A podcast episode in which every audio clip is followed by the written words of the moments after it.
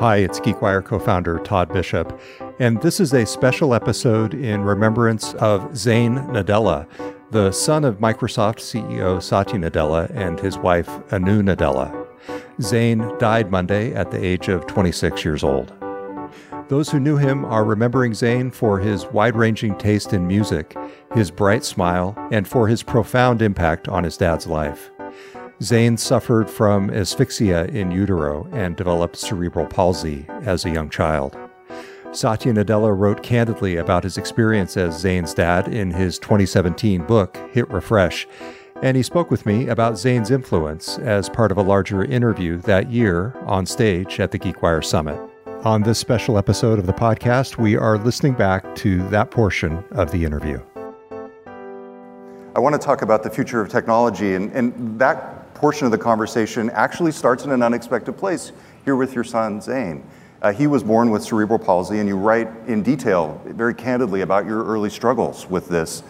But it has totally changed your outlook on the world, on technology, on your life. Walk us through that, if you would.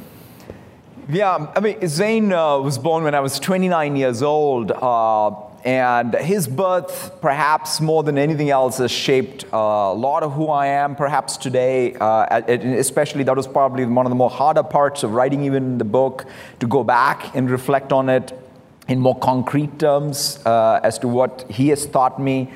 Um, as a 29 year old, with, you know, with both my wife and me, we you know, were the only children of our parents. And so when Zain was about to be born, was all exciting in the house, and we were looking forward to him and the nursery being ready, and whether Anu would get back to her work or how quickly can she get back to her work as an architect, which she just started.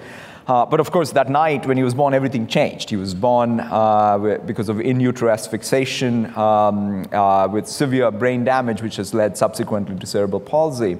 And quite frankly, Todd, I struggled with it. Um, uh, I struggled for it for perhaps multiple years because none of the well laid out plans of mine as, a, as, as sort of a, an, you know, a, a mid level or even an entry level engineer at Microsoft uh, were all sort of out of the window. I needed to sort of recalibrate. And I, for a long time, felt like, why has this happened to us and me? And, and then it's only by watching my wife, uh, who even right after recovering from her C section was driving Zain up and down uh, the bridges here to get him to therapies um, and give him the best shot. And that's what perhaps uh, really got me out of my stupor and said, okay, uh, how, what do I as a father have to do? And over the years, we've been blessed in this community, uh, whether it's the Children's Hospital, uh, it's the physical therapists, the occupational therapists, the speech therapists, the community that we have now uh, around us. Um, and the connections and the role of technology. Uh, Zain, you know, has gone through many, uh, you know, sort of hardships of, you know, medical surgeries and what have you. And there was even one incident I remember. Uh, one day I was sitting waiting for him to come out of his surgery room, um, and then all of the equipment around me, uh, a lot of that was Windows. And I was saying, hey, uh, it does all better work. Um, and, um, and, you know, just sort of you know, gave me the feeling of, or uh, the uh, understanding of the responsibility even uh, of a platform company, a technology company, because that's one of the things that's very unique about Microsoft, which is we are in every power grid, we are in every hospital, we are in every critical part of our society and our economy. Uh, and we've got to take that responsibility uh, very, very seriously. How has it shaped your views on the accessibility of technology and making sure that everyone can access the, the power of innovation?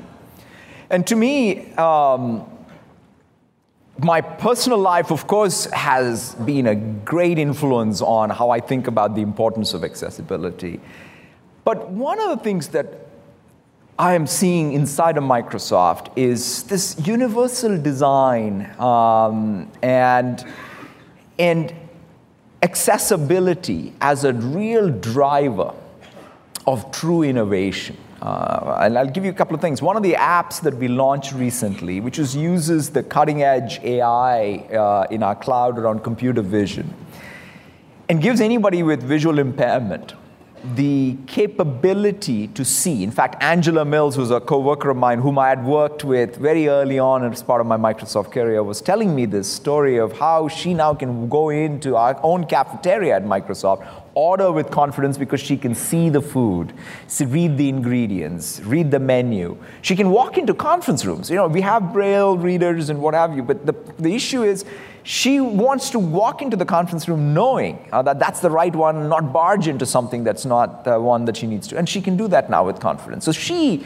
is able to fully participate. She's empowered because of AI and we will fully participate. This is an app called Seeing AI. Seeing it's for AI. iOS and Android. You can hold it up to the world. It identifies people. It will tell you the approximate age of somebody. It's kind of like uh, sort of a petri dish for AI technologies. It's really cool. It's really cool, and in fact, we're going to try and even uh, make it extensible. And there are already some extensibility, like it'll recognize currency if you want to pay. It's awesome. It just you know it gives people more empowerment who need it. Similarly, what we did with learning tools. This is again an- another very passionate group inside of Microsoft who said, you know, we have some amazing technology around reading, uh, which now mixed with AI can change uh, the outcomes for kids with dyslexia. So now in Word and OneNote, you have learning tools so that you know kids or anyone with dyslexia can start, you know, reading faster, better, more comprehend uh, text. Uh, Steve Gleason um, came to one of our hackathons, and uh, again, a group of passionate people sort of said, What can we do for an ALS patient who has uh, the ability to move their, uh, has gaze, eye gaze, uh, but all of the other muscles can't be moved, but can they communicate? And so we now have in Windows 10, in fact, in the uh, Fall Creators Update, eye gaze as an input mechanism. So I feel one of the things that's being unlocked is this fundamental recognition that it's not just about accessibility as AT technology. In fact, we historically, even at Microsoft, would think of it as, oh, wow, this is something that you do as assistive technology. kind of a niche. As a niche, as a, something that you do on top of having built the product. But the reality is, the one thing that is true in all, for all of us is at some point in our life, we all will need some help with some sense of ours. That's going to be really the universal truth. So we better design products so that it can help everybody. Uh, and that's what I think we're trying to invoke. And the beauty it is, of it is, it's not some top down thing, quite frankly. It is much more, if you look at our hackathons, uh, but they don't end with just that one week we do. It takes life after that, where product teams are passionate. Uh, and we have a long distance to cover. It's going to make us better AI company, a better devices company, a better everything company by sort of focusing in this area. You can read more about Zain Nadella's life in our story on GeekWire and in Satya Nadella's book, Hit Refresh. Find links to both in the show notes on this episode, along with a link to the full interview with Satya Nadella from the 2017 GeekWire Summit. Thanks for listening. We'll be back this weekend with a new episode of the GeekWire podcast. I wanted a career in IT, but I didn't know where to start. WGU makes it simple. Their accredited online degree programs cover all kinds of IT specialties, and they have valuable industry certifications built in at no extra cost. The payoff? Having those certs back up my degree makes me look even better to future employers. A nonprofit university that includes top industry certs in their programs? I choose WGU. Learn more at wgu.edu backslash IT certs included.